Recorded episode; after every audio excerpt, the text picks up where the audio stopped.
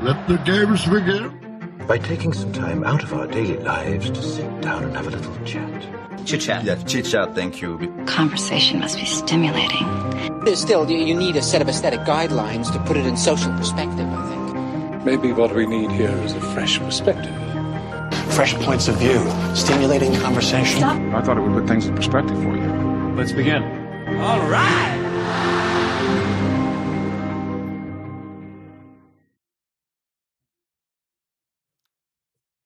Awesome. Welcome back. Episode number seven. You know, I'm really starting to like that intro, Peter. I think you did a really good job. I'm glad it's growing on you. yeah.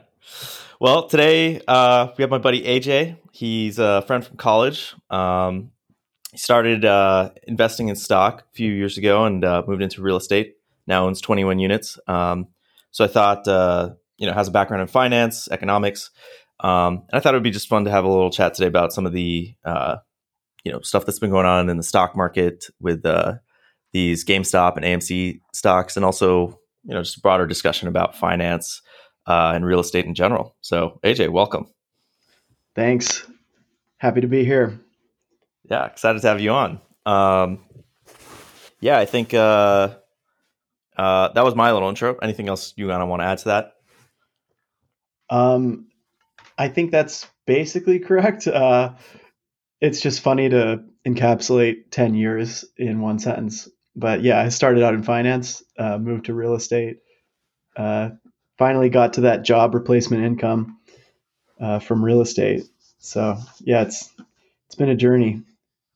It's awesome. Yeah, it's I'm excited to talk to you about it because um, I it's one of those things that I feel like I hear a lot about. You know, there's a lot of these like uh, sort of gurus who say, you know, real estate uh, is the answer, like you know, to to not having to work or retiring early or um, or the passive income.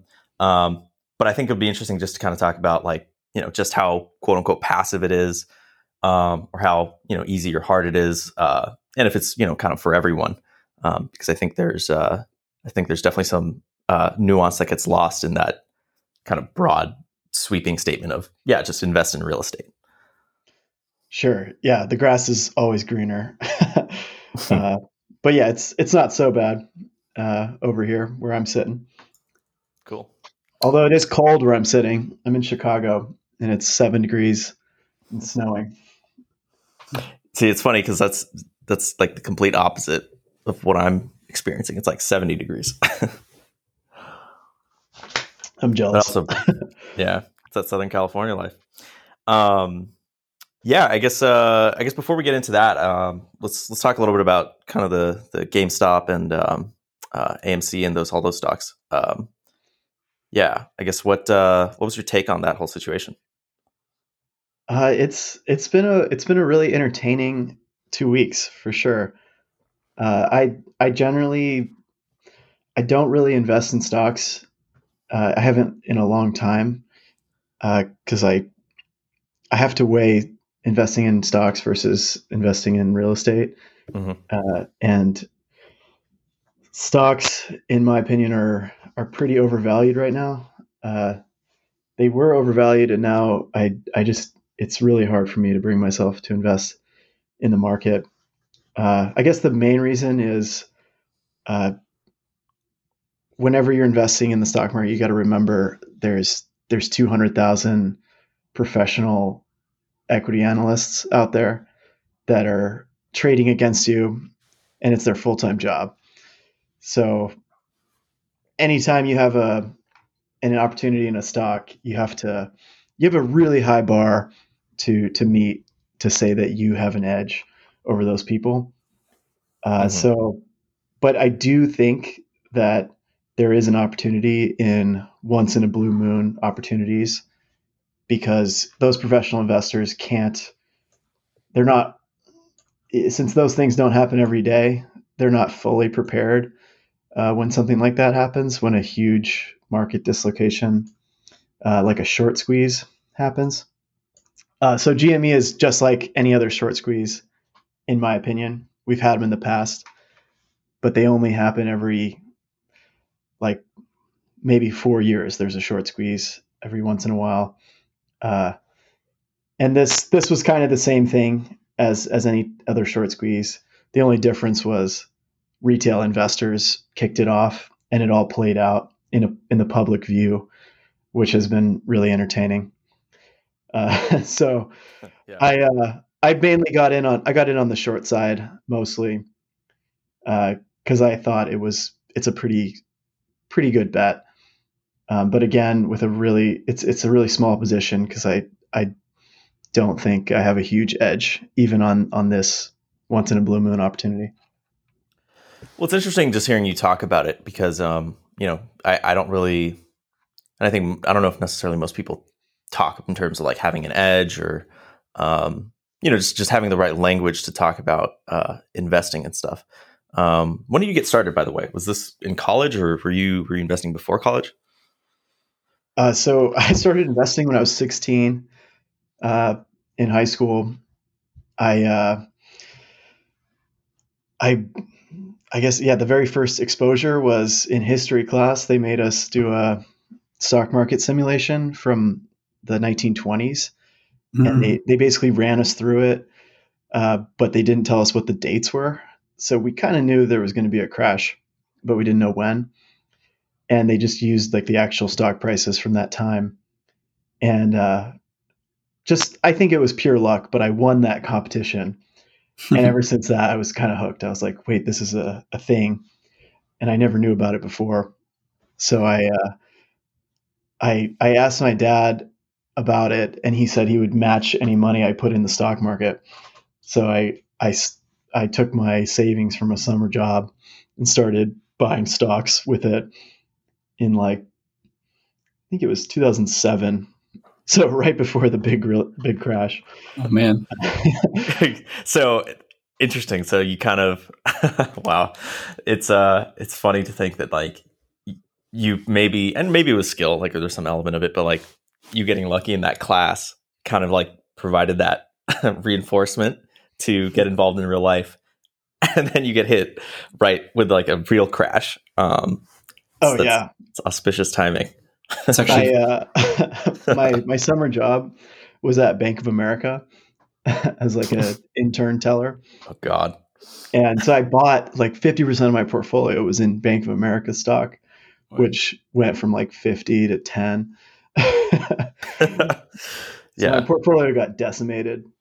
But uh, that definitely just it piqued my interest because I, I wanted to know why I lost money and in exploring that, I I learned so much and just became fascinated by it.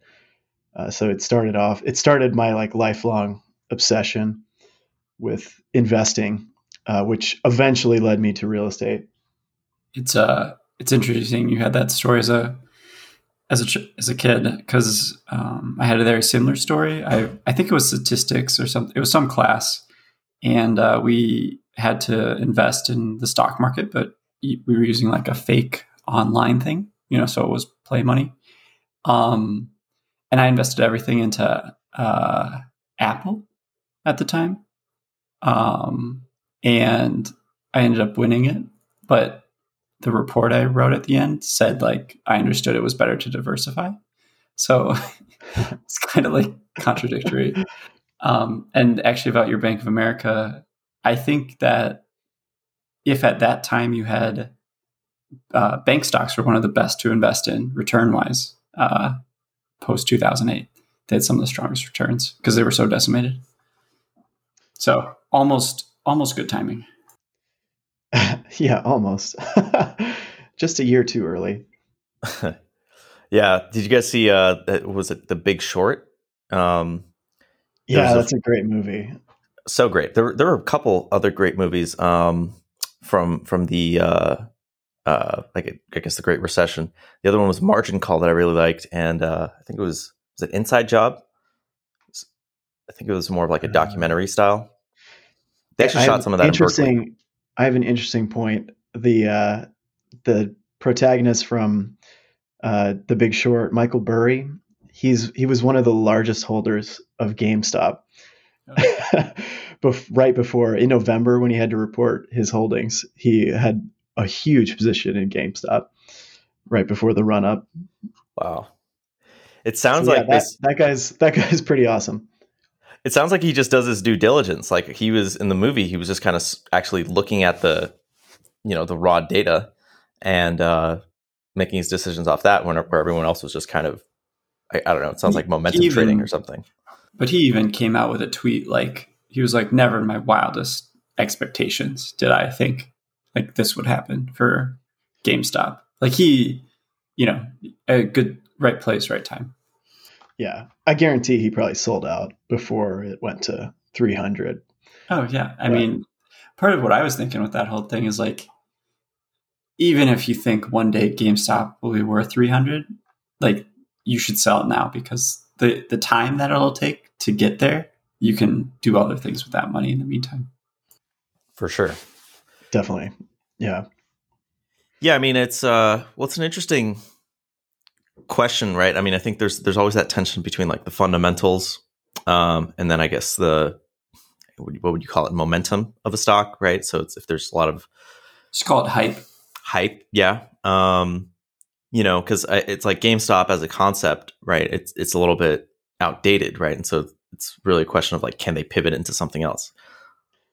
Wait, but I I do have a point on on that because you said it it didn't make sense to hold GameStop. I think there is a method of investing in which you could have held GameStop.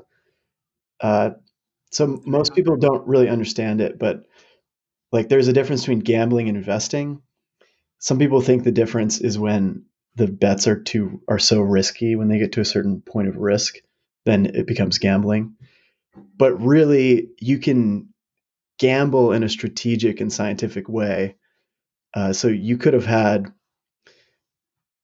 a, a a smart bet on GameStop uh, that said, I only think there's a 55 or a 51% chance that buying GameStop at 100 uh, is going to go higher.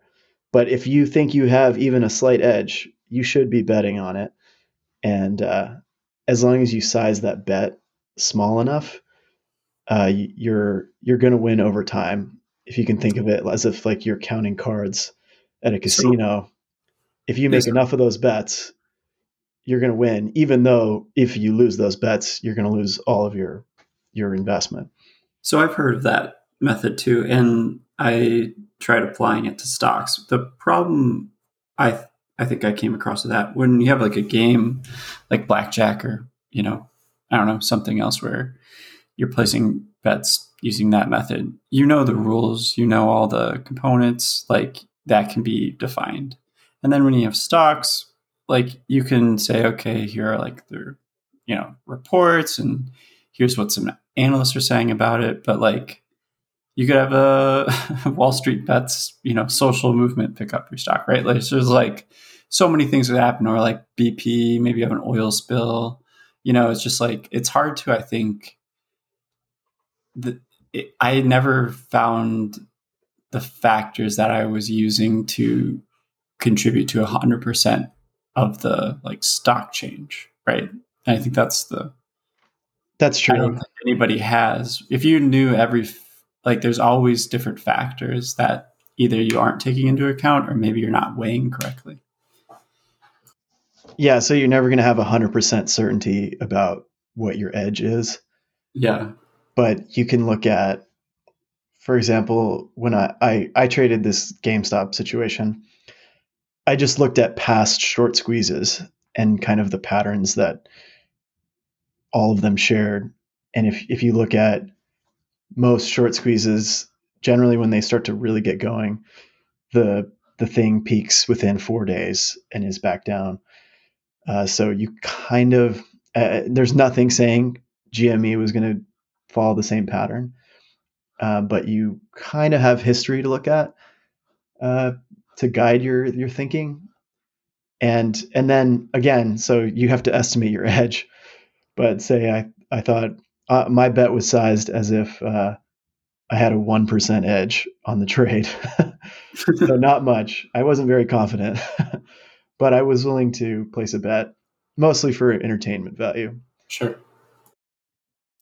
Which kind of brings back to the original point of like investing versus gambling, right? I mean, I think there's you know, if it's if, if you're doing something for the entertainment value, um, you know, isn't that kind of the argument of like what casinos kind of provide, even though the the it's it's rigged kind of in their favor, right? Um, is that it's you know it's not going to be a life changing investment for you, right? You're not you're not that one guy who put his life savings on it and then what, what was his returns? Like it was some ridiculous amount. He made like forty million. Yeah, unless he's Oh. he's still holding uh, as far as I know. The, guy, the original uh, U slash deep uh, effing value. He, uh, Yeah. yeah. he's holding. He's got diamond hands. yeah, or just you know he's a madman. Yeah, That's by crazy. the way, that's that's my favorite thing that came out of this whole thing is uh, the the memes. And my favorite is uh, the diamond hands terminology because it's it's so useful. Like diamond hands is, is uh, we should all strive to have diamond hands. I mean, even while we're talking about this, maybe these numbers are wrong, but it says that the outstanding percent of short is 88% of the stock. So that's it's quite a bit of the stock. And what does that mean? That there could still be a lot So- more volatility. So the shorts uh, short squeeze is the concept that there are more shorts out than there are shares available to buy. So if they had to buy all the shorts back right now, they'd have to buy 88% of the stock that exists. So let's say you're holding 30% of it, then that's a short squeeze, right? Because there's 10% that can't cover. So my view on this is most of the shorts that were going to be stopped out. Uh, so so most of the time, short squeezes happen because uh, as you as just the the trade moves against you, uh, brokers, prime brokers, which are the brokers for the hedge funds, they require those hedge funds to put put post more collateral to cover the loss. So as the position moves against you, the hedge funds are forced to deposit more and more money uh, to cover the loss in the account. So eventually the money can run out. And then that's when the hedge fund blows up, basically runs out of money. And then the prime broker will go out and buy the stock at any price just to cover the loss. Yeah. Uh, so that's that's generally how a short squeeze happens. This one, so th- some people might say that the battle's going to continue because the short interest is still super high but I think all of the new shorts, I think the old shorts covered that had to cover at 300. And then the new shorts probably put on their position at 300 and going down from there. So those shorts are probably in the money at this point. They probably have a lot more capital uh, to spare. They're they're going to be the shorts with deeper pockets. So I, I don't think it's going back up. Interesting. But I'm saying that as someone who holds puts on. GME. yeah, it's fascinating. I guess as a, I mean, as, as like an industry, I mean, do you guys see any long term? I mean, is it just the blockbuster? Like, is it of of games? I guess. Like, is that? Do you guys see it kind of going that route? I mean, is that long term? Is that the uh, Well, direction it's headed? Do you think? There's another funny post I saw. It was like, who actually likes GameStop? Like, last time you went in there and you tried to buy or sell a game, they gave you like $2 for your game that you bought for 50 bucks like two weeks ago. You know? Like, I don't know. I used to really enjoy going into GameStops when I was like 10, but that was quite a long time ago. And I don't think I'll ever go in another one. Like, I just don't see the reason to. I actually I have a PS3 and I I didn't have a console growing up. So I uh, I loved going into GameStop. I think this was about 2 years ago. I would go into GameStop maybe like once every 2 weeks and find a new PS3 game to play. And uh, it was fun. Yeah, so I like GameStop, but uh, all the new games uh, like all the new systems you just download your games and it's much more convenient so that's the short uh the short, The short argument. it is just online shopping for games is, is just much more convenient a little internal struggle, like going, but I'm shorting your stock. I really enjoy the time I spend there, but I hope your price goes down. if, if anything, that's more of an argument to go because you're kind of like, well, I know your days are numbered, so I'm gonna just cherish the time that I have with you. you're like putting a pillow, uh, you know. just let me make you your final days comfortable, man. I guess is it uh you know, it's it's funny, right? Yeah, the streaming and all that's changed so much, right? I mean, like you know, the game we've been playing, Peter Factorio, that was all Steam. Like, I can't I can't think of the last time I bought like a physical game for for some reason. I mean, everything from like I think PS3 and like Xbox 360 was was physical, but like the PS4 and and now PS5, everything was download, right? Yeah. No reason to. I think I think the PS4 actually had a. Uh, you could you could use like CDs or um, discs, but um, what would be the point? I guess. Do you guys see the same thing for movies, movie theaters though, with the AMC? I I think that has a little more time because it's still a better experience on a huge screen in a theater. Uh, so I, I think that's going to continue there's no reason why the, the theater should go out of business. They're having a tough year. So sure. Well, yeah, tough year. it's like it's completely accelerated. It's an understatement. Right? yeah, the, the weak the weak theaters are definitely going to go out of. They're going to maybe have to get restructured their debt, or some the weak ones are going to get bought. It's going to consolidate. Uh, downsize maybe the still, uh, still be around. Yeah, yeah. I mean, I I could see theaters going more extreme. So like instead of having 12 movie theaters, right? They might have 6 and they're just huge, right? And like best sound, best screens, you know.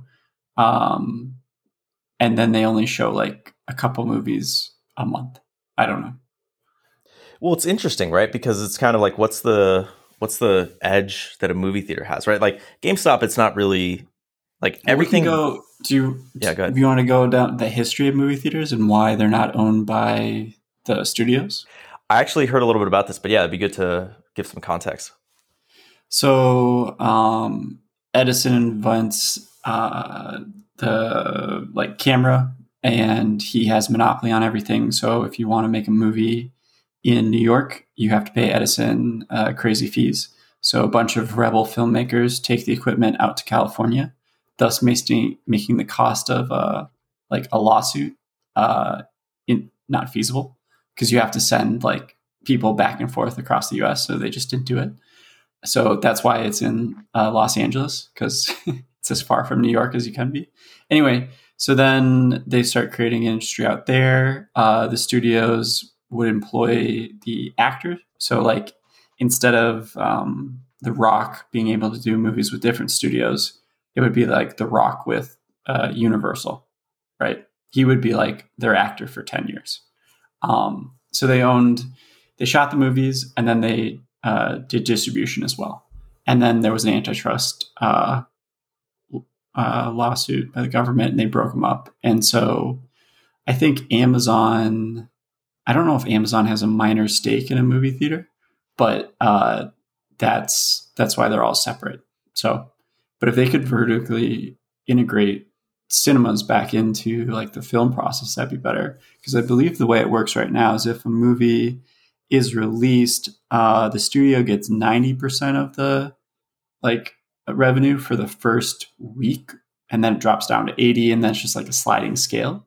Um, so most movie theaters actually make all their revenue off like popcorn and other stuff, um, which is a little counterintuitive. I mean, you always hear it, but yeah.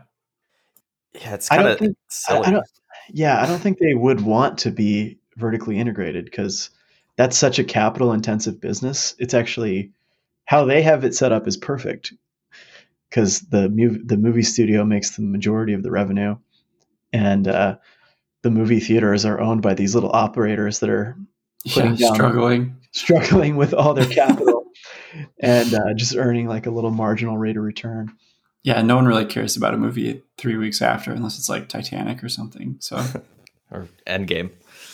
But Yeah. on that on that point though, uh, it might be a good time to buy not movie theater stock because it has all that debt attached, movie theater real estate. but actually like go out and buy a movie theater. Yeah, it, it's might be on sale in the next year. But like, what do you think about? So now we'll transfer into real estate a little bit, uh, like malls and stuff. You know, I I'm guessing most of the real estate you own is uh, residential in some form. Yeah, so I I only own residential today. And every time I've looked at commercial, so in Chicago, this is how it is. The taxes on on commercial real estate, the tax rate is two to three times higher on Property taxes. the property taxes. Yeah, so Chicago has is notorious for having just a terrible uh, budget problems and super high taxes, and and just really bad pension liabilities. Uh, so basically, all the budget shortfalls get made up for by uh, they tax anything they can, and one of the easiest targets was commercial real estate because it's it's such a small group uh, that can't really lobby against uh, a tax increase. So it's it's weird. The taxes are are so high. What's where are they at right now? They're I don't know what the ex- actual rate is, but just to give you some comparison, uh, a tax my taxes on a four unit building are eight thousand dollars a year. Uh, that building's probably valued at six hundred thousand, and a tax on a hundred and fifty thousand dollar. Uh, actually, wow, this is pretty extreme. Uh, one hundred fifty thousand dollar uh, storefront, thousand square foot storefront. Just one of those, the tax is eight thousand, the same. Jeez. So with that kind of uh, tax, you'd have to you have to rent out that storefront at twenty dollars a square foot and up to even make any return. So honestly, in my opinion, if you do the math, uh, commercial real estate is is a it's not an it should be worth zero. It's a it's an all, all retail storefronts in Chicago, in my opinion, are are worth zero.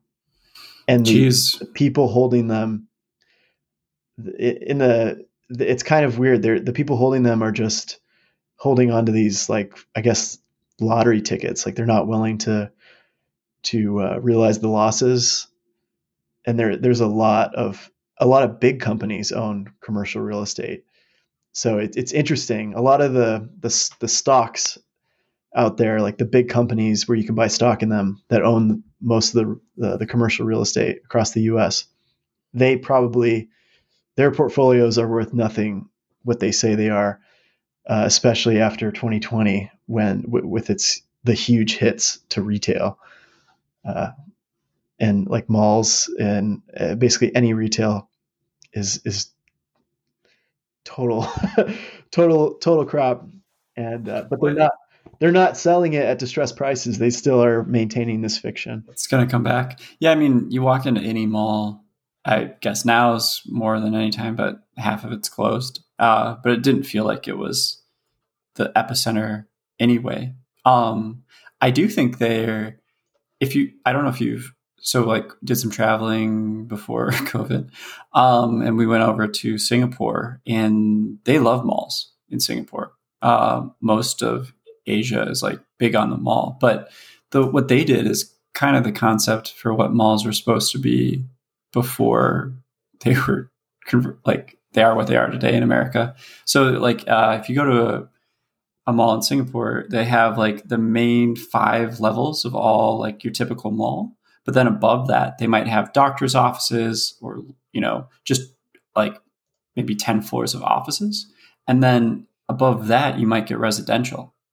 So like the whole structure has everything you need, and then they have all these underground bridges and stuff uh, or tunnels connecting the different buildings. Um, Crazy. But it's, it's like, like- a whole city. yeah, it's like a whole city. Um, so that I, that was actually the original design for like malls was to was to mimic Europe and like the streets and stuff, but put a roof over it. And if you think of Europe, they do the same thing where they'll have the shop front on the main floor, probably in Chicago too, right? Like shop front, and then they might have residential above that. It's just it makes a lot of sense. How would that work for zoning? Out of curiosity, I mean, would would the bottom floor be like taxed at commercial real estate rates? Yeah, and no, then it sounds above like a very Yeah, bureaucratic issue. yeah, that's how yeah, they do seriously, it. yeah. Yeah, it's it's it's just square foot. It's based on square footage, but yeah, like you have a thousand square foot commercial space, so you're taxed on that at a different rate, a higher rate in Chicago. And what's the logic there? Is that you, um, you know, that like you're you're making money from this space, therefore you can afford to pay more in taxes. Oh, it's interesting because you have sales tax too. So Well, yeah, exactly. So, like, what's the what's the reasoning there? Because I know with like I Berkeley, don't think it's I don't think it's a good policy because yeah, if you Yeah. don't if you have em- if you tax the storefronts so high that they're empty, which in Chicago there's a lot of that happening, uh, then you you miss out on the sales tax and and all these other uh, ancillary benefits to having businesses Well- in, your, in your area. and just look at like Amazon. Like let's build the biggest warehouse we can as far away from this, you know, or as close to the city center, but far enough away where we're not like going to pay any of those fees. Uh, because I know, I know there's a bunch of big distribution centers for Amazon right outside of uh, Chicago in um, in Wisconsin because it's cheaper. So then they just you know have all the trucks deliver everything in from there. Makes sense. That's smart. That's also why I'm diversifying into Indiana. My last two properties I, I purchased uh, across the border, 45 minutes away in uh, Northwest Indiana. And that's mainly tax- for yeah taxes. Yeah, the tax. I I just wanted to diversify. It's it's a it's a good market, and I see a little bit of uh, the whole New York, New Jersey thing happening, or New York, Connecticut, where people are gonna start there and- businesses and residences there, uh, just for the the tax arbitrage. So yeah, maybe we can talk a little bit about uh, how you got started, what maybe you would do differently, you know, or what maybe would have done the same, or uh, if you were to have started over, maybe for someone new listening. have have no regrets. That's my motto. Uh, I don't know what I would do differently. Uh, that's that's a really tough question. Um, but yeah, how did I get started?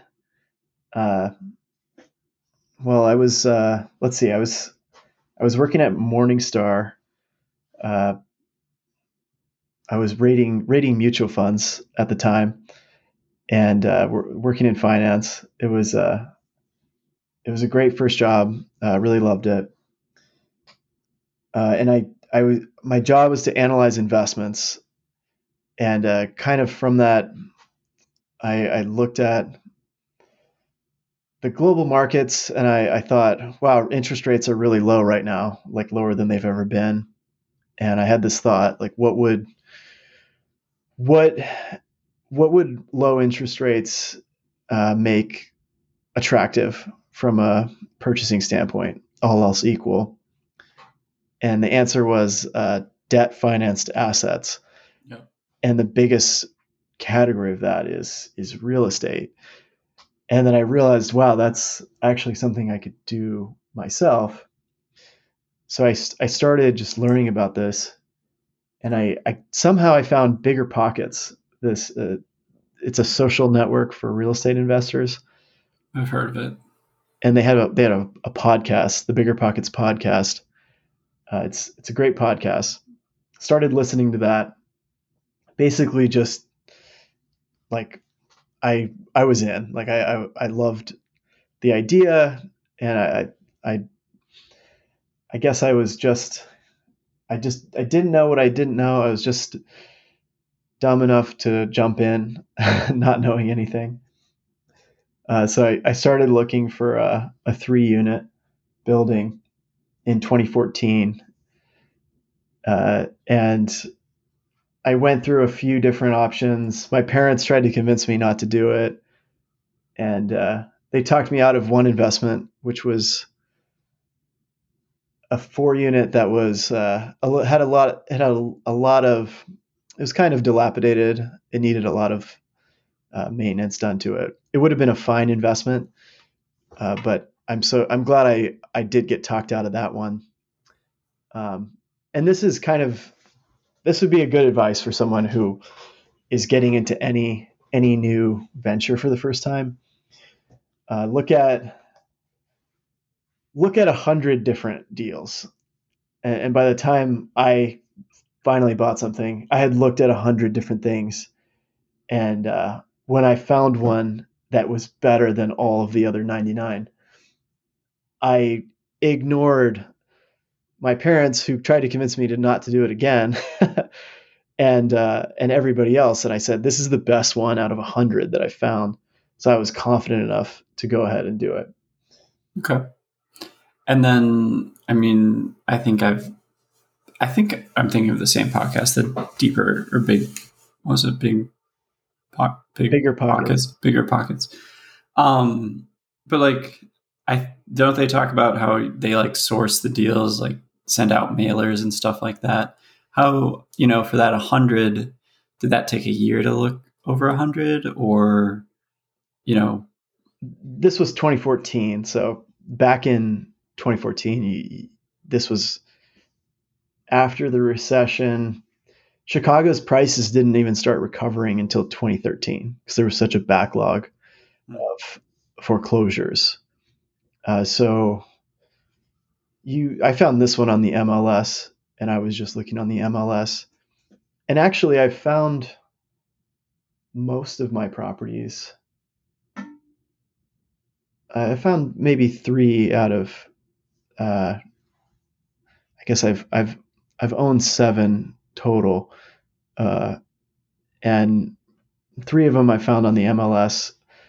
Uh, so it's it's I still find deals through through that. Uh, it's just it's just harder than it was before. So yeah, I was just looking over four months. Wow. I finally found one. And did you feel like, uh, I mean, because four months is a long time to be looking at anything, right? Um, did you feel like you were definitely going to find something at the end of those four months or however long it was going to take? Or were you kind of still, this you're talking about your first investment, right? So were you still kind of just like exploring, like maybe you won't find anything? I, I was really motivated to find something. I just, yeah, I think it's, it's good to be patient. And like I said, look at a hundred deals. uh, and then you'll know. I mean, you'll you'll be so confident uh, if you've seen a hundred, uh, then you'll know a good deal when you see one. So uh, I, yeah, I just, I I was just I was looking pretty reg- pretty much nonstop for for four months until I found what I was looking for. And uh, just to give you a, an idea of what that is, it was a it's a it was a three unit building in a gentrifying area uh, so I, I visited three different neighborhoods that I thought had they were gentrifying. Uh, so they they were kind of the hot hipster areas of the city, and this area was my favorite to live in. Like I I, I liked it the best, and uh, I was looking for a multi-unit, so that's that's hard to find. And this multi-unit had been on the market for 180 days and they hadn't sold it. So they had undertaken when I found it, they they were doing a whole rehab on the the upstairs unit. So they were they were rehabbing an entire unit. The upstairs unit was a five bed, three and a half bath, two story unit, and then there was two single units below it. Uh, so they were doing a full rehab, and I placed an offer uh, just below their asking price uh, mid rehab, and I said, I want this building, finish the rehab, and we have a deal. And uh, that was that was a great. I mean, it was it was it's the best. It probably remains to this day the best investment I've ever made. And do you feel like that was mainly like the timing and, and or just like the amount of work that you put in or or just a little bit of luck, combination of those things? Timing had a lot to do with it. Hmm.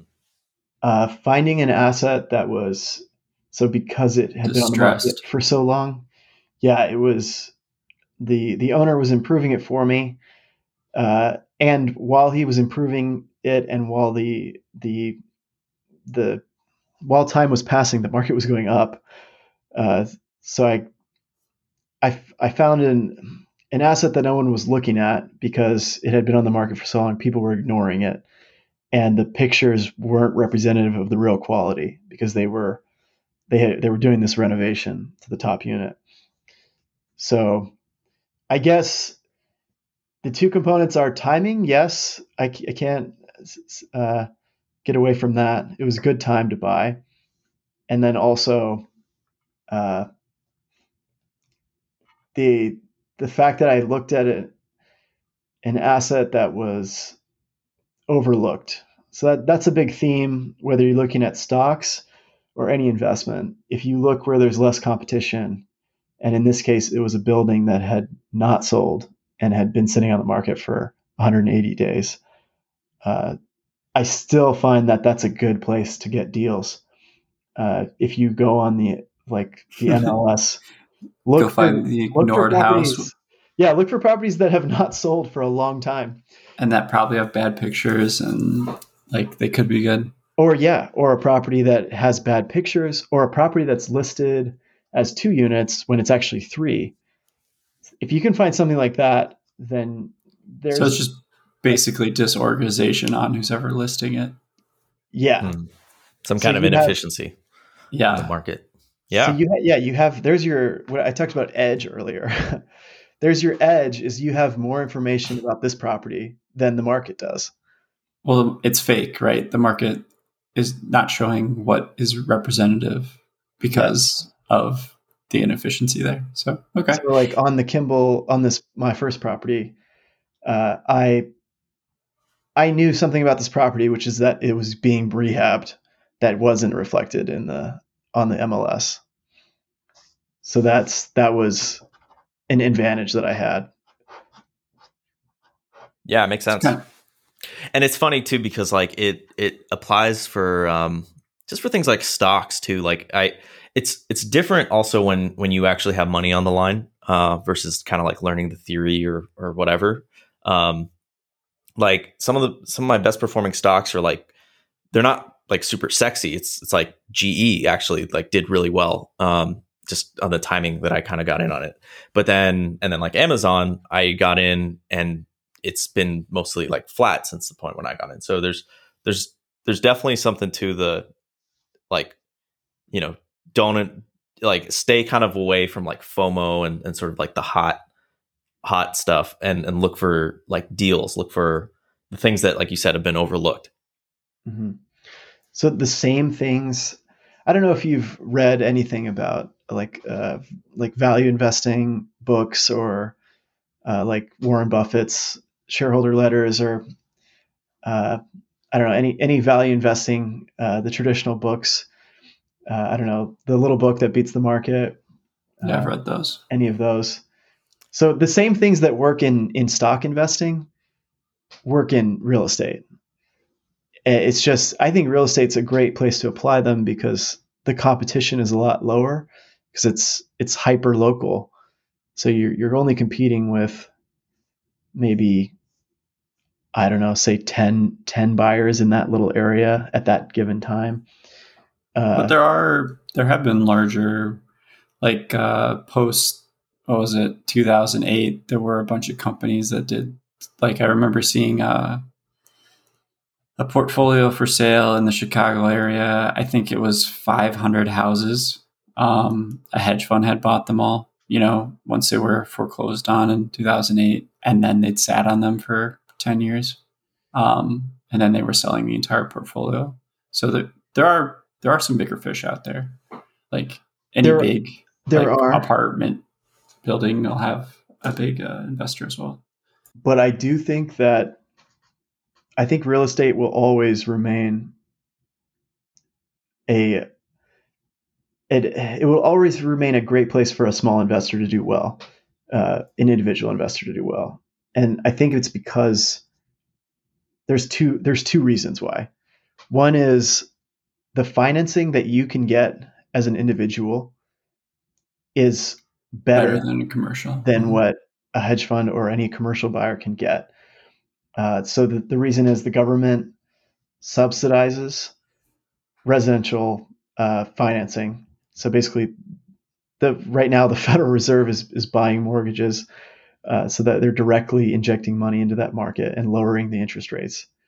Uh, you so there, there's a there's these government backed agencies, uh, Fannie Mae and Freddie Mac, who guarantee the performance of residential loans, and, and their job is is basically so if an investor buys a residential loan, they can't lose money on it. Uh, so that lowers the prices and makes it possible for the government to lend you money uh, essentially at 30 years at a fixed rate. And right now you can buy uh, a home at a like a 3.125% interest rate for 30 which is, years, which is insane. It's super yeah. crazy. I mean, it's kind of right the whole American dream, like house in the suburbs, yada yada. Um, but like yeah. a bunch of other countries, that option isn't on the table. Like if you want to buy property in most other countries, you you actually have to have most of the money. Yeah, exactly. So the biggest the biggest free lunch out there, I think, is if you're an owner. If also if you're an owner occupant, you can get a usually when I said 3.125, that's including this discount. As an owner occupant, you pay less on your mortgage than if you're an investor. Right. Isn't so, it the FSA loan or something like that? Uh, so that's something else. So the biggest free lunch I think is getting a discounted residential rate to buy a multi-unit building. So for example, a 3 to 4 unit building, you can get 30 year fixed rate residential financing. You can get your owner occupant discount, uh, and you you can end up with a much better financing than a commercial entity. Uh, so that so you get an advantage right there, and then next, there's this loan for first-time homebuyers called the FHA program, which allows you to put as little as 3.5% down on it's it says it's it's for first-time homebuyers but really it's it's kind of a one per person uh, deal. So any any person can have one FHA loan active at one time, and uh, it allows you to buy something with as little as three point five percent down, and you can buy multi units with it. But you have so, to occupy the. you have to uh, occupy it. Yeah. And you said it was so, what? It's it's maximum of four units though, right? Yeah, maximum of four units. So how I got started and a, a re- big reason why this is the best investment I've ever made is I used an FHA loan to get into to that property with ten thousand dollars down payment, uh, and so I and basically I had a another the buyer gave me a credit at closing, so I ended up with less than three point five percent down. wow. So I was, and from basically from the first month I was in there, uh, I lived in the five bedroom, three and a half bath, and uh, I rented out each bedroom. That's another uh, great strategy, I think, for young people is renting out bedrooms in a in a multi bedroom apartment or house. Uh, but I rented out each bedroom.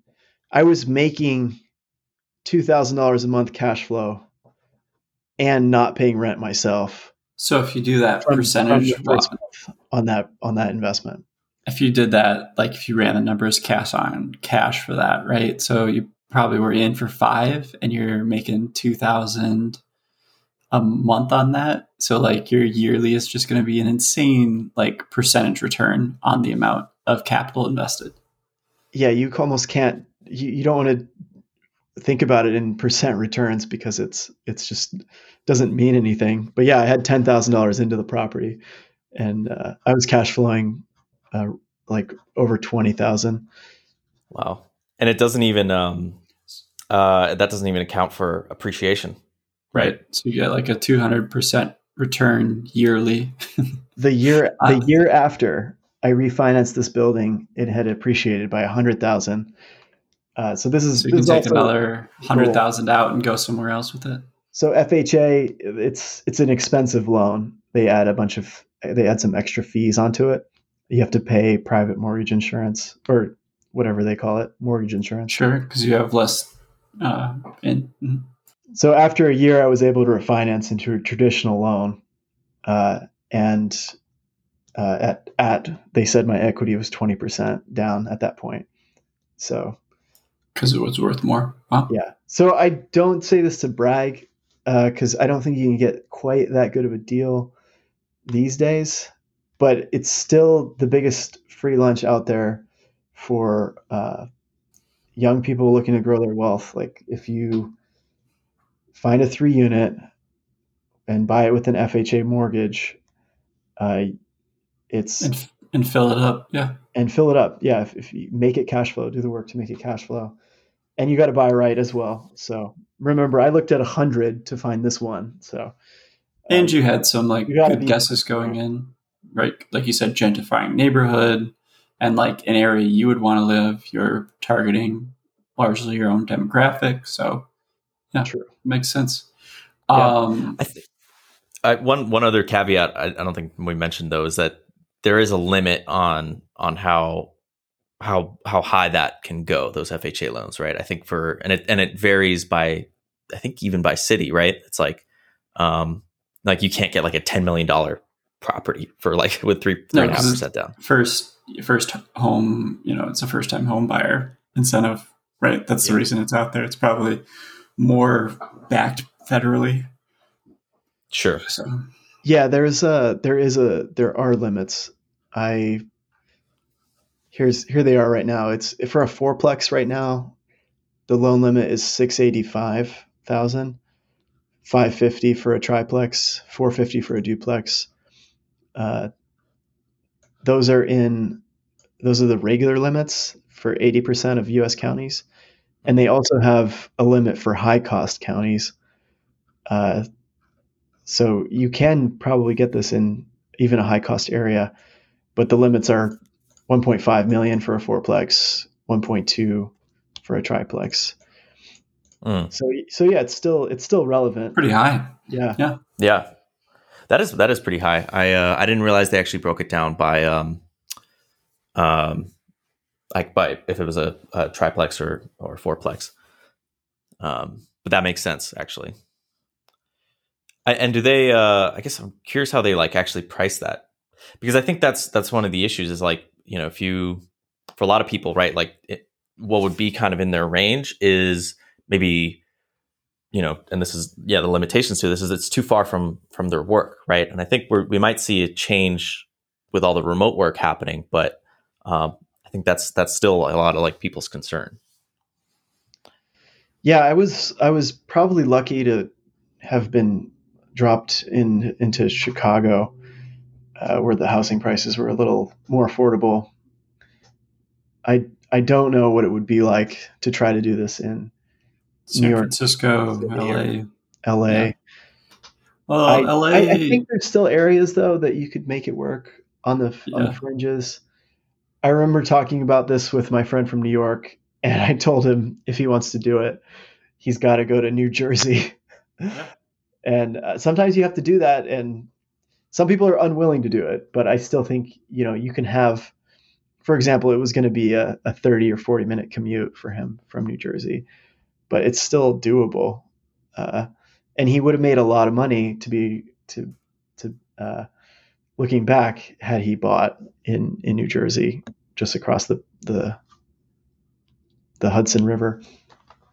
And I think that's that's, that's the other argument to real estate, right? Is like, and Sergey and I have talked about this, but like the power of cities. Um, obviously, right now, cities are kind of a negative with rampant disease, but um, like long term, you know, we were talking like if you could invest in like London when it was first created, you know, and have held property there and rented it out the whole time, like that would be a phenomenal investment. Um, or any major city, right? Like cities don't tend to die; uh, they just change. It's and it's it's crazy you mentioned that. I and I told you there was that book I was reading. Uh, I think it's called Scale, um, and it talked about exactly that. Like cities, you know, like Rome, right? Like these cities like last for hundreds or thousands of years. They don't really go away, but companies do. Like companies have much higher turnaround, right? I think it's like ten years that companies spend in the S and P 500 on average. Um, Wow. Yeah, and it's uh, you know, so like that's a really high turnaround rate, and you know, you look at all the companies that have come and gone over the years, um, but the cities stay, and there's, there's so there's there's got to be something to, you know, like real estate. Like it's it's Yeah. really hard to actually kill a city. Like you can you can ruin the economy with bad taxes, but um, yeah, like actually actually like have it be obliterated. Like that's I mean even even the cities that got nuked in World War II, like they're still around. So you know, it's got to tell you something. Yeah, definitely. There's a there's a there's some efficiencies from a city uh, for like the it's it's kind of weird. Like people, there's network effects from people living next to each other. hmm Uh, like life in a city is is there's so much to do. There's more vibrancy.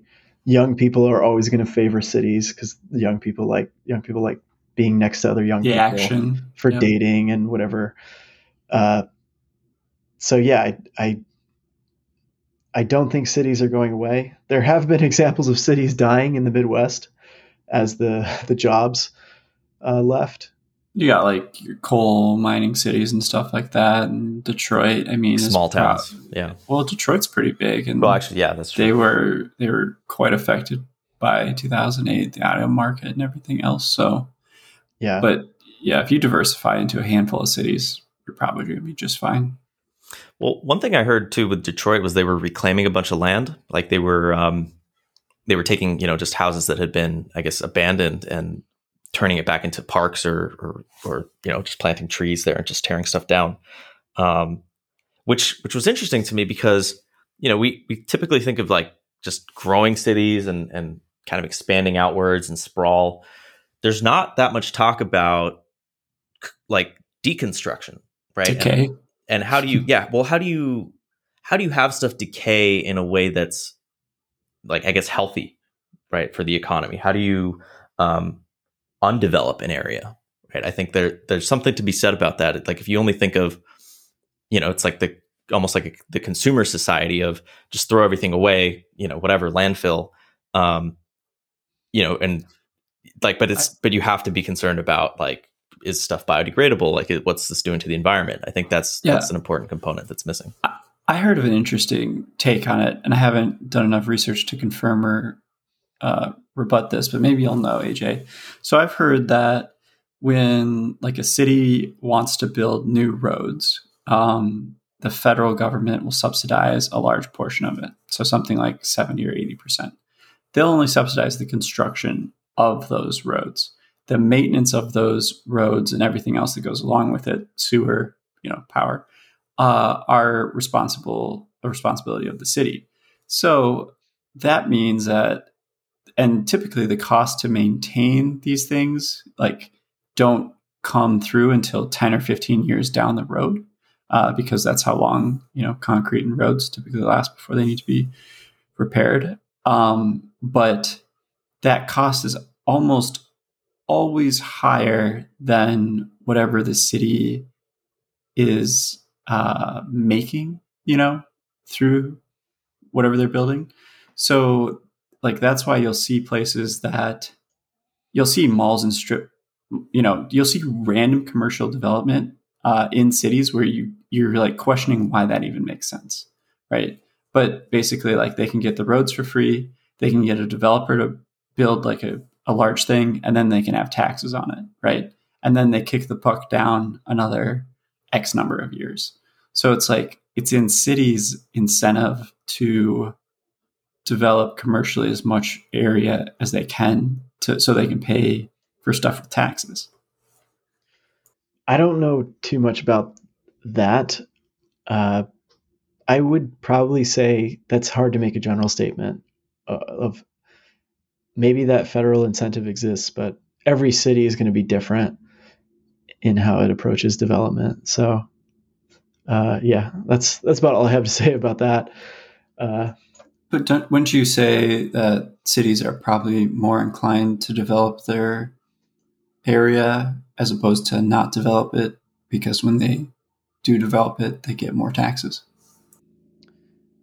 well, if you're talking about a city like Chicago or LA or any of like the bigger cities of the United States, there's really not too much land left to be developed. Uh, I mean, there's still pockets. Um, in Chicago, when things are developed, it's it's a highly political process, and it's it's not about. I guess what you're talking about. It's it's really not about funding. It's more about politics. Uh, the funding is there. There's money to be made. It's just Hmm. about it's about nim, NIMBYism is a so NIMBY stands for not in my backyard, uh, and that's a powerful force in real estate because people pretty much universally oppose development next to them. It's just just how it is. People, you do something, people are going to protest it. Uh, so it's always a political process when you're going to build something, and uh, that's what I've seen. You see a I've lot of that in San Francisco. That's a huge in San Francisco. Yeah, Nothing happens in San Francisco because of that. I've done. Uh, so I, I actually invested in a condo development last year. Uh, we built three condos and sold them successfully, and I'm I'm looking forward to doing uh, a five unit development soon. Um, so I've I've been kind of dabbling into real estate development of new construction, and it's an intensely political process every time.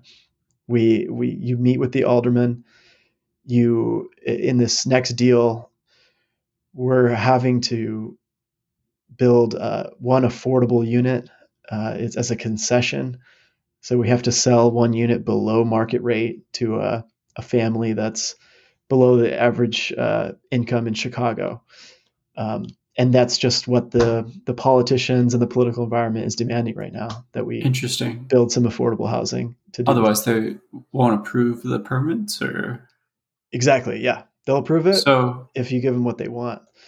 and isn't that, can kind of like in many blackmail? cities? Yeah, kind of.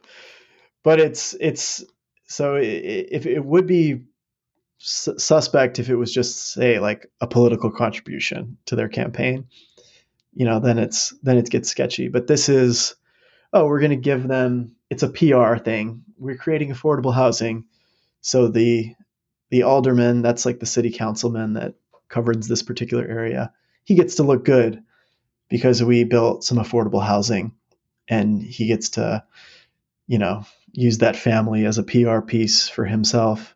I I guess the part that maybe rubs me the wrong way is that a requirement when you submit a permit, like that you, like, is that a hard and fast rule, or, you know, is is it only applied in some cases? That's specific to Chicago and it's specific to each local area. Little area. So every building permit over X number of units in that area has to have some form of affordable housing. That's yes, exactly. Oh, okay. So that's like a, a law. All right. I'm, the- I'm more okay with that. Yeah, in the three units that I built last year uh, with a developer partner, we it, it- the house on it on the piece of land was already burned down, so there was nothing there. So and we only built three condos, so there was no affordable unit requirement there uh, because there was already nothing there. So we're adding something that to nothing. So it's not like we're we weren't removing affordable housing from the equation, Mm. and uh, it was a smaller development, so that one got through. Do uh, a lot of the new development in, well, I think California and most different places sometimes require parking, you know, to be available. And I remember finding it interesting that, like, at least one of the apartments we had, it was a two bedroom, but we had two parking spaces. And if you put two cars in the actual unit, that would account for two thirds of like the unit, right? And like space is space. Some spaces finish nicer than other, but you know, two like over half of what we were paying for was a parking space. Uh, if you looked at just square footage, wow. Yeah, that's uh, that's a huge issue in Chicago too. People try to you you can ask again. It's all political because you can ask for variances on the parking requirements. Mm. Pretty much every single development project has a political process because you're always going to be asking for some kind of special favor on the rules. Uh, and so that's just how uh, Chicago has a reputation as a kind of a, a wheeling and dealing town and uh, some political corruption. Um, that's just how things are done. So the the aldermen get a lot of say in what gets developed. And uh, have you ever heard of like? Do you ever people ever throw in like trips or stuff for these? You know, know hotels or events. Like, how uh, how corrupt we talking? Well, uh, I think two aldermen are were indicted in uh, the past two years for uh, basically they were they were a lawyer they they had a law firm uh, the one that I remember is Alderman Burke had a, a, law firm that would advise developers on basically tax reductions or development projects. So he so was money. his lawyers. Oh yes, he was, they were paying his firm to like advise them, and then he was approving had, it or not. Oh well, you didn't do enough. yeah, exactly. Wow. So that's yeah, that happens. and what is it? Is this a is this a single position, or are there multiple aldermen for the city? Like, how does that work? Isn't it like a city council person? So one person. There's uh there's like between thirty and forty, I think, uh, aldermen. So each they're they're very uh, gerrymandered districts. Um, so th- there's a funny website that uh, tries to like like this is the crab district because it looks like a crab because it's so gerrymandered that it just looks oh wow ridiculously shaped. and this so is within within the city itself.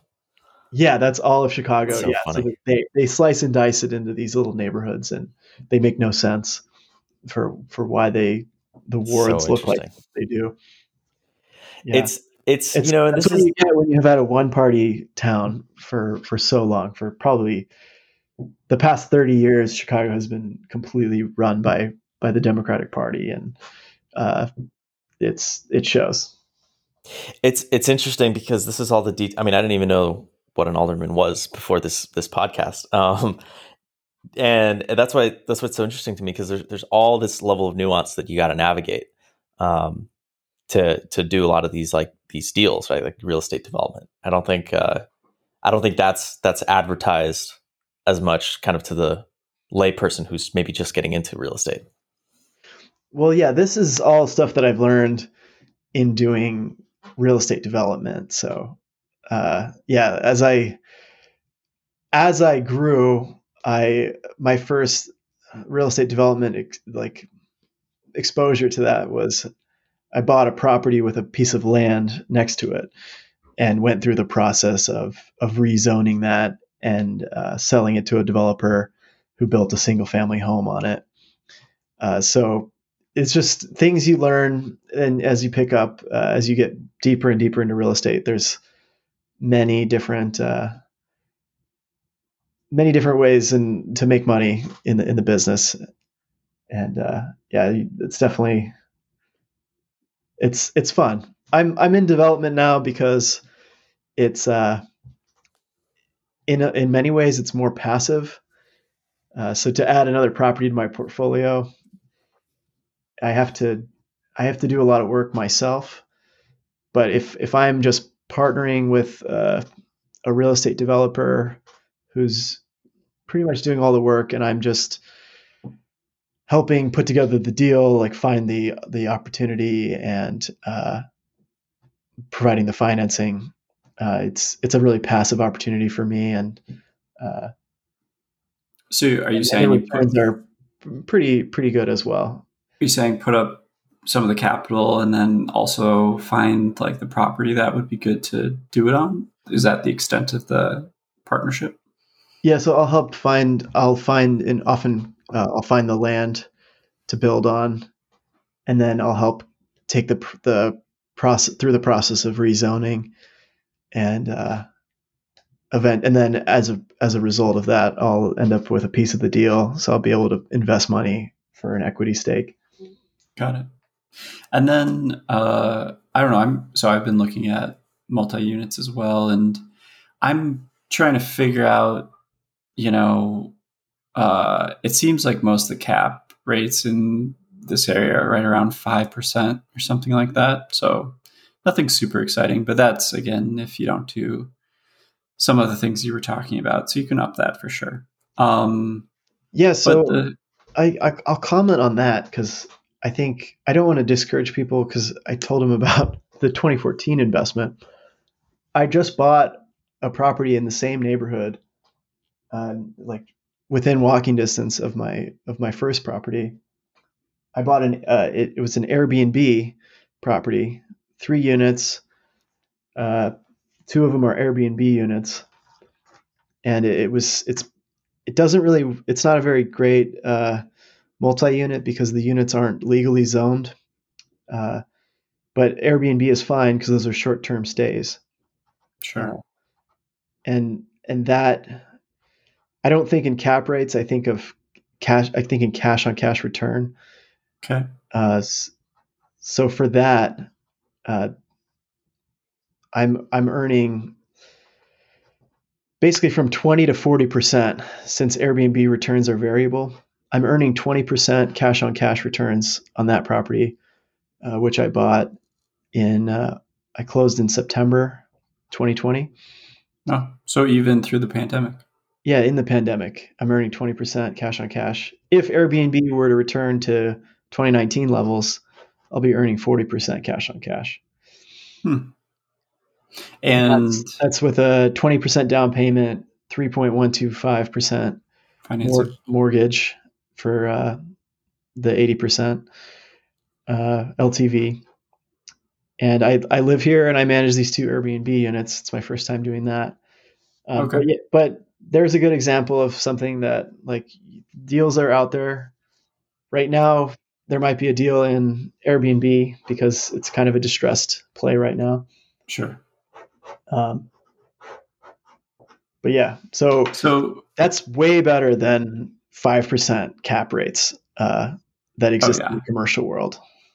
So, and then the other thing that I'm slightly torn about is, you know, we're in a pandemic.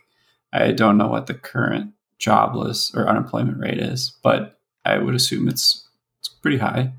Um, and you know, the vaccine somewhere in the future, but the question kind of becomes: there's all these people who I, you know, who uh, haven't been able to make payments on their mortgages, right, or behind on their rent, and I think there's still a moratorium on evictions. Correct. Yes. Uh, yes. So that's so that's like a scary. big yeah right and so if if that gets kicked off in the in a bad way i would imagine that there'll be a bunch of distressed not distressed but uh, upside down cash flowing you know multi-unit properties available and potentially single family homes so if you do have money to invest, it could be a good opportunity in the future if it goes that way, right? Yeah. Well, I I I can't I can't just let that go past. I have to say something about that. The eviction moratorium is uh that is it's it might have been okay for maybe a few months, but that is an insane step. I I think it's it's so crazy to me. It's it's like an assault. It's an assault on private property rights. It's effectively it it, it nationalizes the entire rental market. Mm-hmm. If if you can't kick somebody out of, of their apartment, it's you're stuck with a negative unit. It's negative. It's, it's yeah. insane. Yeah. I, do you I, have Do you have any people who are in that situation from your units? Thankfully, I haven't had to deal with that. Uh, I had one tenant who d- decided to quit his job and try to become a YouTube star because he uh, he posted a video on TikTok that got two million views, and he Oh. decided to, to write Boom. Sounds like something I'd hear from Sergey. Like, I did it, guys. I'm done. I'm a YouTube star. oh man, I can't help but Yeah. laugh at that. hilarious. Yeah, so he he quit his job. He has two kids, and I was like, oh man, Oh, no. so bad. So the way that ended up was, uh, I said, all right, look, just go. You you can't live here if you can't afford it. Let me give. I gave him back his security deposit Sure. in exchange for moving out. So you're like, make it easy on me, make it easy on you, and good luck. I don't agree with what you're doing, but yeah. more power to you. Godspeed. Follow your dreams. Thousand dollars. You should probably move back in with your parents. yeah. Follow your dreams elsewhere. Thank while you. you figured this out. so yeah, thankfully, I I think I do a great job of having a good relationship with my tenants, and uh, Well, it's an art. Every Yeah. every portion of the process that you that you've described so far takes a lot of personal touch and care. Because, like, I think you you know you put out a rental listing, you get a ton of bites, uh, but you can always choose who you want to rent it to, right? Um, so, like, as long as you're picking good tenants and like you know stable positions, I think you're going to be okay.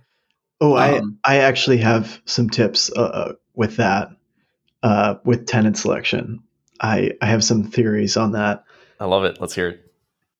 so I think so one I love renting to young people, young professionals or young people that are are doing well, they have jobs. Uh, I like that because I feel like young people are less jaded by life and they don't know how to screw you over. So yeah.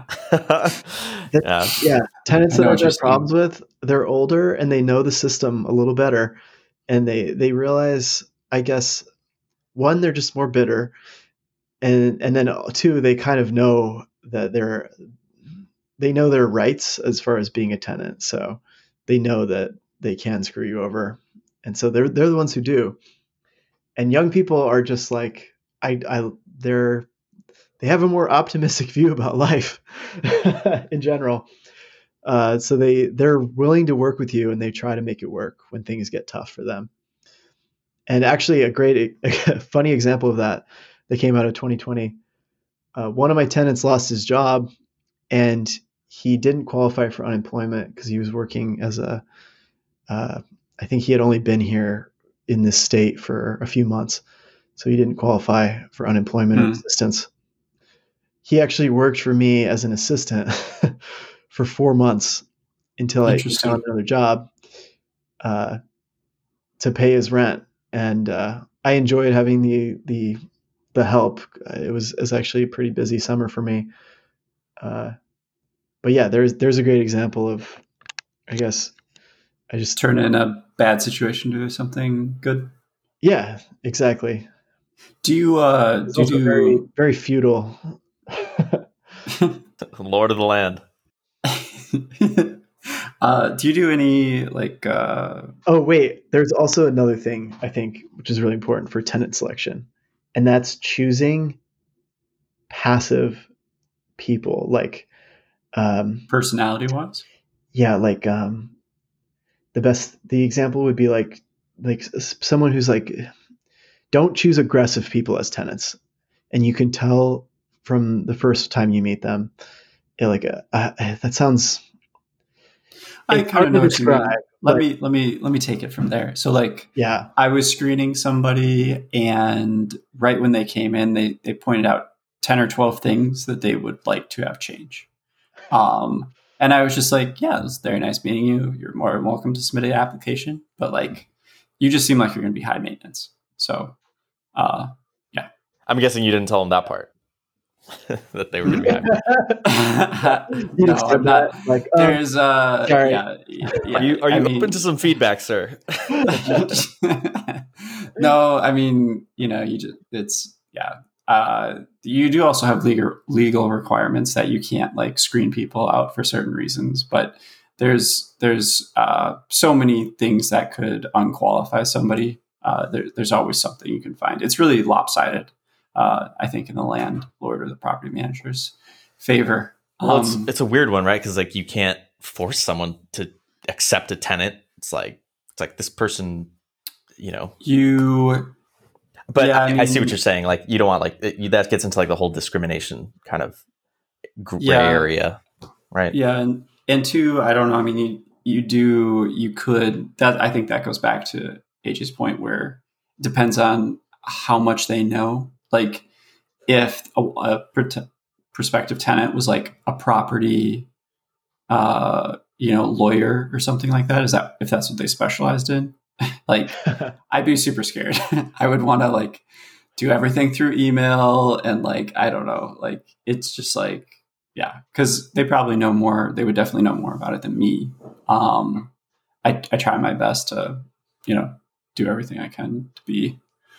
Uh, just for some context, I help I manage uh, four units right now, so um, looking to make that eight sometime this year. yeah, person Um, personality trumps profession, but yeah, definitely don't rent to lawyers ever.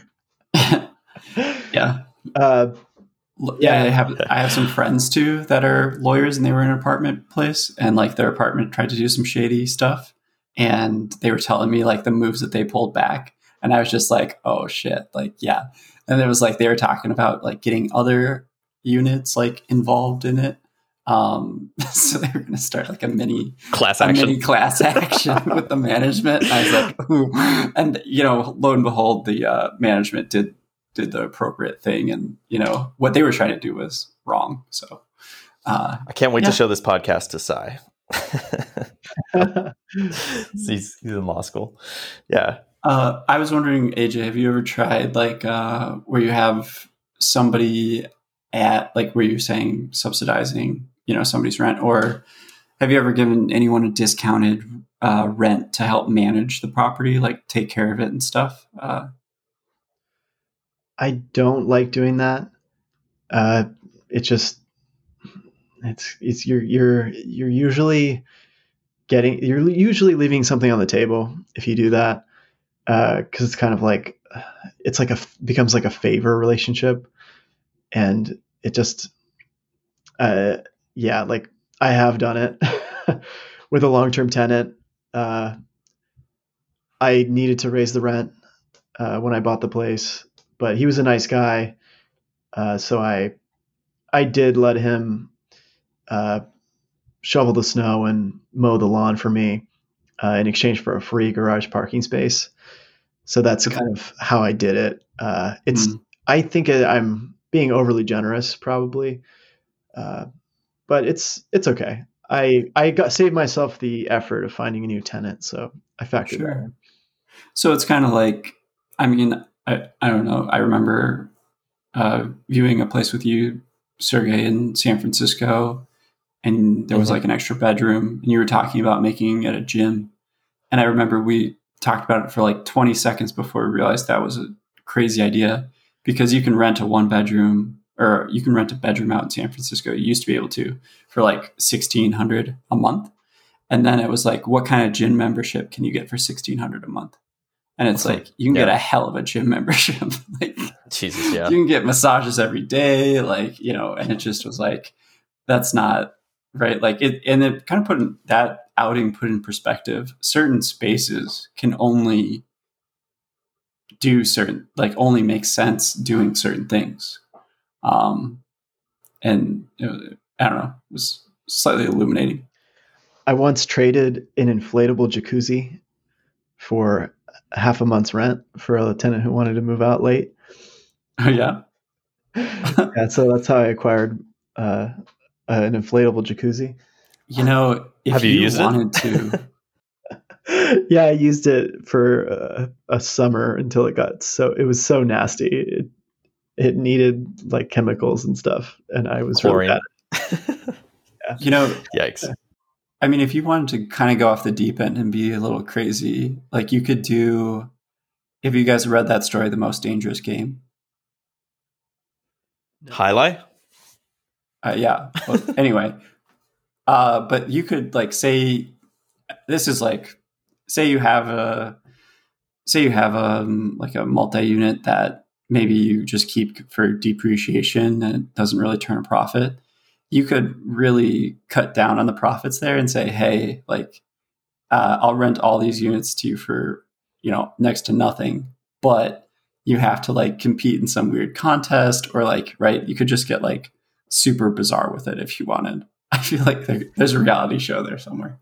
Wait a minute. And So you're saying you make you make the money off of the reality show, but oh no, I don't even think you make money off the reality. I mean, you could. What a weird way to do it. But Yeah. like, I just think like he's talking about jacuzzis. You know, we're talking about mowing the lawn. It's like, how abstract could you get? Like, yeah. And then I was like, yeah, some sort of Survivor esque competition. You know, like, like- once a month, right? It's like, oh, well, you lost. You lose your apartment. See you. Can we bring in a new I person? don't know. yeah. Like, maybe it's like a free Airbnb situation. There's got to be some know. like UN human rights law against that. I think they. It's- I mean, I used to. So I used to be a talent agent in LA, and like we had a client do one of those shows, and she signed up to like live somewhere for two months, right? And like that's basically the same contract you'd give. They and they got she got paid nothing, you know, and it said a potential prize of X or whatever. Like, I mean, that's how they make these shows. Like, they don't pay the contestants to be on there, so, or So- it's such a small amount. I wait. So I'm curious. So if you if you're not going to make money on this show idea, is this just like for entertainment, for your own entertainment purposes? Like you're just having, yeah, slightly. I mean, what I was saying is that right, maybe you hold a property because of its uh, depreciation Ah, uh. Okay. value, and then it's only you know you're already technically losing money on it, but you're not because you're making it through other real estate that you have. Um, so it's already kind of a negative asset. So turn that negative into a positive and make it entertaining. Uh, I, don't know. I wonder It's a- what it was the, a uh, crazy thought. No, it is. It is a crazy thought. I, I'm now I'm just like wondering like how you would, like how like let's say the show did really well, right? Or like you sold it to Netflix or I don't know something, right? Like how Yeah. would that how would that count? Like is it how do you tax that? How do you even what is that? Is that commercial think- real estate now? I Like- think no, I think you'd set up another LLC to run the company through, and you would rent the units to that company, or yeah, or something. if you want your tax strategy, this is what you do. You you want most of the profits from the show to be funneled as rental income.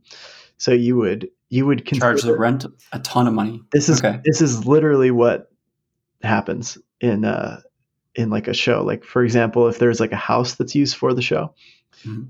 uh, the show will rent out that house for an exorbitant rate because it's uh like a valuable like famous asset. Okay, And then the money becomes rental income, which is taxed at a, a lower rate generally. passive- profits. Okay. passive income. You don't have to pay like, uh, well, it's you get your twenty percent deduction from the the new tax law on on your passive income, and you uh, you don't owe self employment taxes or those kind of taxes on it, FICA taxes. Is there And a then- limit though? Like, I mean, because there's got to be some upper limit to like how much you can charge. You can't like, you know, charge like a No, million. so It's all- actually, it's how much you can prove to the IRS. So- like in a in a tax court, it is that's what it comes down to. Like if you're in a tax court, you have to make the argument that you rented it out for a fair rate. fair, yeah. Yeah. Uh, but two, you can say like, as a landlord, I knew they were shooting a show there, so I wanted to charge them more because the like, you know, chance for something to go. It's not like a normal tenant, right? There was like an insurance, whatever. You know, you can put other things in there. But in film, that's how they. So film is really interesting too. So let's say you wanted to make a movie, Sergey, you'd create an LLC just for that movie. You would then fund it with money from another company, right? That company would say we spent eight hundred thousand dollars on X. It's basically what AJ is saying. But then what you do with that eight hundred thousand dollars in the new film company is you're you're kind of you want to spend all of it. So then you show that any money you make from that film, you made like no profit.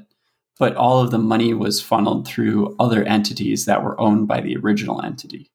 Right? So like, Like, please let please let let me know if we're talking about tax. no, no, What's the, what's film companies do this fraud. The film companies do this all the time. Uh, Well, it's, so but like it's, if you, it's not fraud, right? It's efficiency. uh, whatever you want to call it. Anyway, There's a But- legal difference, right? yeah, for someone else to decide. So, um, uh, d- d- d- I lost my train of thought. Sorry, uh, you were talking about the um, funneling profits through a different LLC and what the film com- film, uh, film companies do. Oh, right. So, like, if anyone ever offers you like ten percent of net growth or net uh, income on a film, don't take it. You'll see nothing.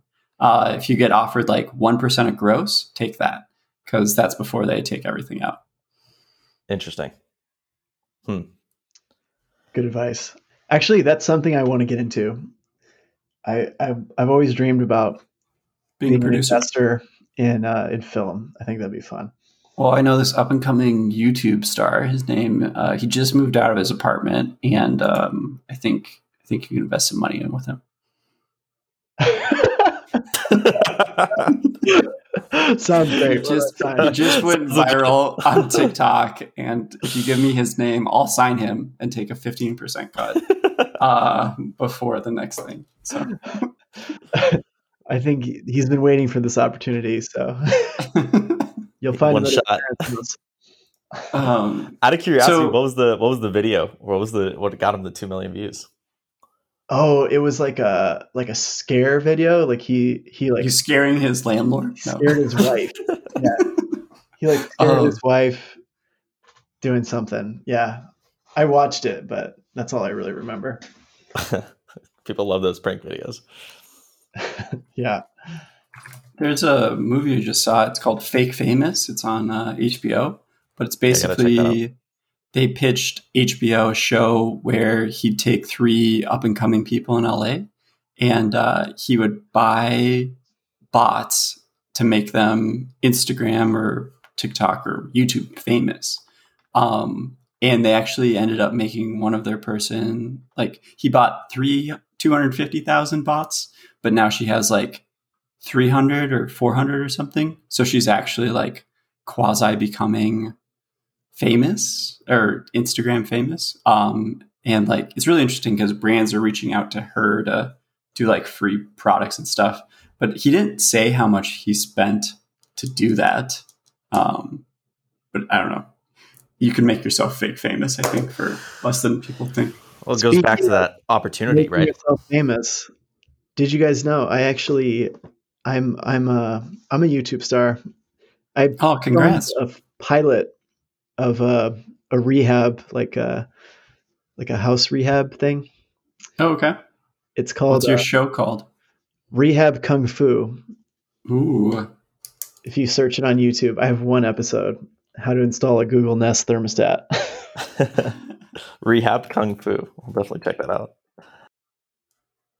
yeah, I was, I was thinking about that too. Like, yeah, how to how to have more fun doing your job, and yeah, making a YouTube show is pretty fun.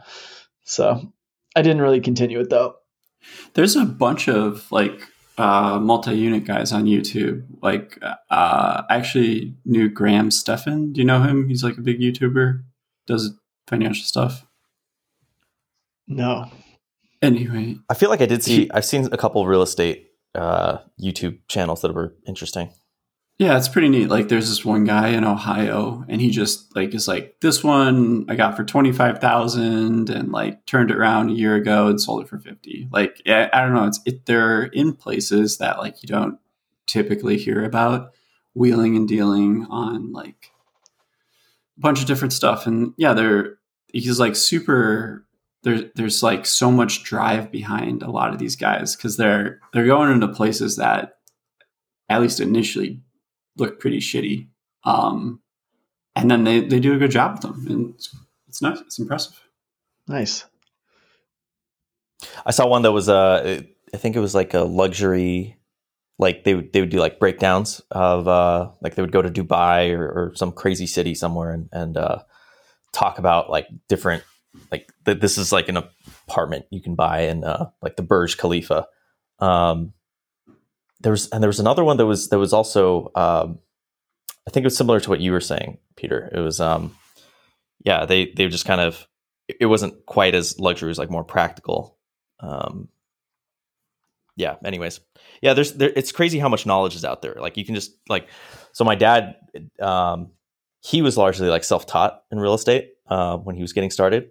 But just to think about like the kinds of resources we have now compared to back in the 80s, like what he was like doing, like he had like videotapes and like just like going to like libraries and things and like uh, trying to learn that way. Whereas now you can just go on like Zillow, right, and pull up like all the all the house prices Actually, in an area. AJ, you might be I have, a curious. good, I have a good story about this. So I recently got into tax lien buying. Uh, So the properties are behind on their taxes. properties that are behind on their taxes, each uh, county sells off those those liens, and if they're not paid, so usually you get a set interest rate on them. Like, uh, So their their loss of so for your previous example, eight thousand dollars is owed on a uh, eight five hundred thousand dollar four unit. Yeah, I'll give you uh, an example deal that I that I just did uh, last fall. Um, so I bought, I went, to, I did the Lake County, uh, Indiana. That's the closest county to Chicago in Indiana. I went to the the online tax sale, and uh, there was a there's a house there that had twelve thousand dollars of back taxes. Uh, it was a three unit building, hadn't paid their taxes for like four years uh, I went and ch- I had my contractor check it out for me, um, make sure like it was what it this it said it was because they just give you an address, and uh, ended up bidding. I think I, I I bid a little higher than I think the taxes were nine thousand and I bid twelve. I had to outbid somebody. Um, and uh, and yeah, I, I might end up acquiring this So you're basically taking a three thousand. Yeah. You're taking a three thousand dollar bet that if they don't pay their taxes, you get to acquire this property for three thousand dollars. Um, no, actually, they have to. So the way it works is they have to pay me uh, the whole the money that I overbid on them too. What? Hold on. Because Let they, they missed paying their taxes and they haven't No, no, paid it no. for a long time. Right, right, right. Hold on, but let me just let me just They throw out. paid me my three thousand dollars extra back. They pay me. I basically paid the city twelve thousand, and then the person, if they want that property back, they have a year to pay me twelve thousand plus Plus interest. ten percent interest. Ten percent. Wow. So I have a question then. Let's say you just really wanted to screw somebody, and you knew they were behind on their taxes, and instead of bidding three thousand over their taxes, you bid forty thousand. Right? Would they then owe you forty thousand plus ten percent until they paid? Or they can just not pay you and then you will get the property in payment. So, So that is a tactic. You could drastically overbid their back taxes into an in between spot. yeah, you could. That's actually what most of these get bid to. Uh, So the value of like a big big investors do that. They bid it. right. But Oh, there is- wow. there is some kind of difference. I think you only earn in Indiana. Each county has its own rules, but I think the overbid only earns five percent interest. Yeah, but even so, if you The can, taxes earn ten to fifteen percent, depending on the. It's fifteen percent if they take a But- whole year. but say And that's a the hundred. overbid's only five. So a lot of hedge funds, yeah, they're they're really happy with a five percent return. So they will bid it up to what they think is just under market value. Sure. or yeah, and huh, it's really you don't. You, ke- it's hard to lose on that. So Yeah. you might be. So the reason that I bring that up though is because I never even would have known about this if unless if not for YouTube. I learned it all from this the tax sale podcast. This guy named. Casey Denon. Huh. Uh, so yeah, shout out to him.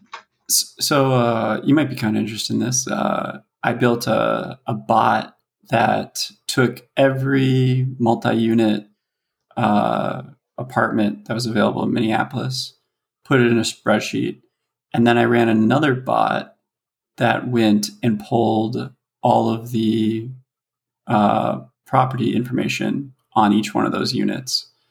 Um, so then I basically had, and then I put them on Google Maps. So then I had every multi unit available in the city and what their value was. And you could even get it for like two years. So you could see how much they appreciated. You could see when it was bought. You could see how, who owned it, where they lived, if it was an LLC. Um, but you, I mean, I'm sure it's already been done, but it might not be available generally. You know, doing one of those for for closed properties, especially coming up here, could be really good because that's pretty cool. I'm it's going to be pretty bloody, I think. I knew, I know, uh, I know how hard it is to strip data off of Zillow because they they try to make it hard for you. Oh, I no, so I stripped it all off public, like the city sites, right? So you go to the county website, and then you just write a bot that uh, punches in addresses and then scrapes the information, and then it'll wait like a couple seconds. It, the typically local government county sites are not that sophisticated, so that would be cool. I had to look at maybe 800 by hand uh, in the last tax sale to get that one. Oh wow! I bid on 40 and I, I it was it's really competitive. Uh, but yeah, I could have used your your AI. well, it's, it's, not AI; it's a stupid Python script that's like 30 lines. So, um, but yeah, I could show you how that works if you're interested. Um, yeah, I'm. I mean, I might make one for my area too. Could make could make two. One for Minneapolis, one for Chicago. Yeah, we could. uh yeah, you should definitely try to apply that to tax liens. Uh, I think I, I'm kind of I'm sorry I'm thinking this year might be a good year for tax liens. I'm not sure, but well, the moratorium, right? It doesn't that apply to mortgages too? Can't you not be evicted from your uh, house right now? There's like uh yeah, there's uh mortgage forbearance plans being offered but they all I think they're all expired. They were they gave you three months uh, in the middle of the summer. I don't think you can get another one, but yeah, I I'm not sure. And is that but I, de- is I that a federal think policy? A lot, I think a lot of people are going to be behind on their taxes. Uh, I don't. Yeah, there is a federal. There was a federal policy on that. I don't know the details though. I just know Even, what, I know what it was in the summer because I considered doing it, but I eventually I decided not to. Even getting 10% on a return is nice and the bonus is you get a place for way under its market value.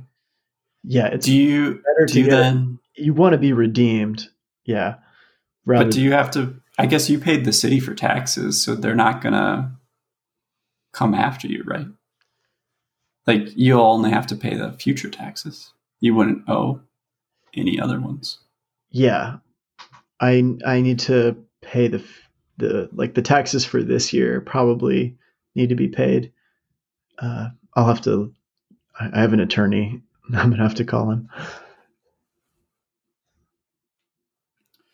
Crazy. Well, we're we're about an hour forty five in, so normally at the one hour mark, we uh, kind of let people know that that's like the first part of it, and then we talk more casually and just keep going. But this, I didn't even notice it was a, uh, such an engaging conversation. So, yeah, definitely learned a lot. Well, um, yeah, it's, yeah, it's been a it's been a pleasure. Yeah, it's been fun. I guess uh, the one thing we didn't really touch on too much was, um, you know, just maybe talking about, um, you know, the tomorrow people and sort of uh, oh yeah, right. Like the whole, the whole title of the podcast, yeah, the whole reason. Um, but yeah, I mean, I think uh, so, and I and I feel like there's there's so much more we could talk about with like the real estate and um, you know, some I know there's just like interesting stuff we've talked about like monetary policy and stuff, but I think let's save that for for another time. Um, yeah, I guess the uh, what I, yes, but as far as like the tomorrow people, what um yeah, I don't know. What would you say was kind of like your your initial draw to uh, the organization, and sort of what what what was it about the pitch that uh, you found interesting? Hmm. Um, let me think about that for a sec. Yeah. I could say I largely join. Oh, sorry, you go. Oh, um, yeah. I, th- I think I was I was most attracted by. Okay, so the world has completely changed in the past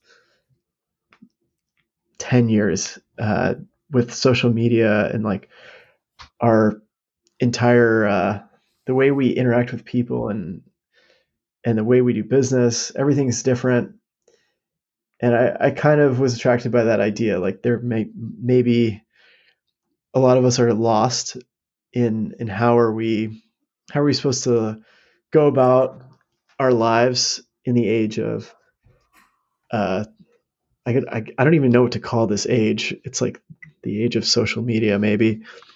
Uh,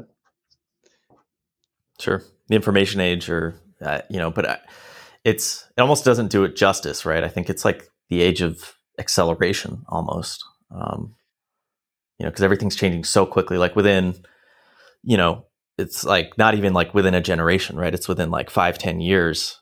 You know, like you have all these new trends. I mean, like TikTok, right? It's such a big part of the culture now, and like music and memes and and ads and stuff. I'm sure like a lot of these like Super Bowl ads, right? They're going to be influenced, uh, which is actually today Super Bowl. Um, they're going to be influenced by internet culture, right? So it's, um, so you're right. Yeah, stuff has changed a lot. Yeah, and then I guess I guess the the community aspect of it as as well. Like, uh, it's nice to to hang out with other like minded uh, people that that are doing really cool and impressive things with their lives and uh, I always end up coming out of uh, tomorrow people uh, a meeting with some kind of new insight or new book to read. Uh, so yeah, that's actually I don't know if I expected that, but that's definitely why I stayed in it because uh, it's just always thought provoking, and uh, I think I I grow by just being exposed to to all these amazing people. Yeah, I really like the conversations we have because I I don't have those conversations anywhere else in my life, even pre COVID. Yeah, I mean, I, I, can't think of you know my dad you know does real estate for a living, right? And and I can't think of a time where I've sat down for almost two hours and just talked about you know deals and and the rules and all that.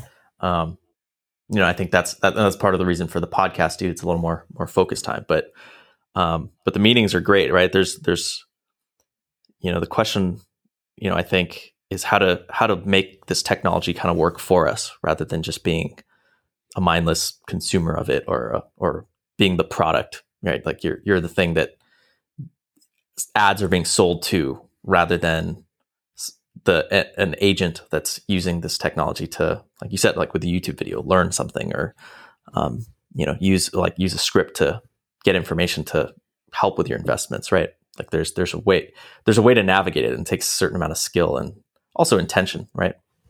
Yeah. Mm. Yeah, it's like, like being at a buffet, all you can eat, trying to eat the right stuff. Yeah, that's a great analogy. I'm I'm a big uh, consumer of uh, like success literature and like those kind of books. Like I don't know when I I used to listen to Tony Robbins and people like that, like that kind of uh, those kind of uh, like motivational type things and like how to how to create how to become successful uh, I was big into that. And i often feel like the internet's like really powerful but you can it's such a distraction. Like you can spend your entire day doing nothing uh, and it, just because it's it's it can be a waste of time.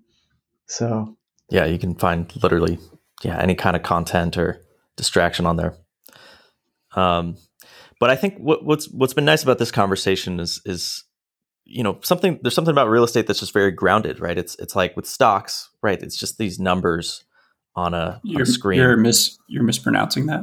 It's called stocks. Stonks. stocks only go up. Yeah, stocks only go up. It's uh, you know, it's like there's there's there's like a quickness to it, and uh, you're competing against algorithms and stuff. With real estate, right? You're it's it's real. It's tangible. You can you know you need you need a place to live. Um, and you know we were talking a little bit about malls and uh, you know you just mentioned community right? Like i think there's my i guess vision for the future is like we need some we're always going to need spaces to congregate. Um, but uh, i'm excited to see sort of maybe new types of spaces emerge right? Like maybe you know maybe we don't need to buy video games in a physical place anymore but um, or you know we can stream movies to our houses. But um, you know i think think having like areas where people can kind of meet and have maybe interesting conversations like what does that even look like? What's the what's the real estate what's the investment opportunity also in in creating a space like that? Um, it'll be interesting to see. Yeah definitely yeah um well cool i don't know peter anything any parting thoughts any last questions no, I I really enjoyed this conversation, and uh, yeah, thanks thanks AJ for being so like open and sharing so many great anecdotes and stories and details. So, no problem. Yeah, definitely. Really appreciate you coming on. Number seven, I think that's a wrap. Lucky number seven. Lucky number seven. Oh, and if you have made it an hour and fifty two minutes, uh, we have talked about uh, putting a little bit more information out there for people who are interested in joining the Tomorrow People. Um, we will hopefully have some more details for that coming soon. So, oh, and uh, if you want to find out just a little bit more about me and real estate, uh, www.millennialrealestate.org is my blog, which I haven't updated in a while, but I'm going to update now that it's out there. Awesome. Sweet. All right. Okay. Thanks again, AJ. Yep. Thanks, guys. See everyone next time.